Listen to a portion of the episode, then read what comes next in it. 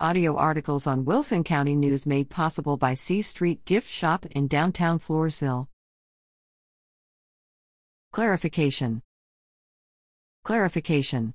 The November 15, 2023, article judge dismisses case against DA, investigator, stated that, according to 81st Judicial District Attorney Audrey Louis, Jasper McDonald had served a 30 day suspension from his role as a deputy with the Wilson County Sheriff's Office in 2005 related to his alleged response to a suspicious person report, and that a global positioning system contradicted his account of the events. The information presented by the DA was published in good faith. McDonald states he was not at any time suspended by the Sheriff's Office for filing a false report, and no global positioning systems were installed in the department vehicles at that time.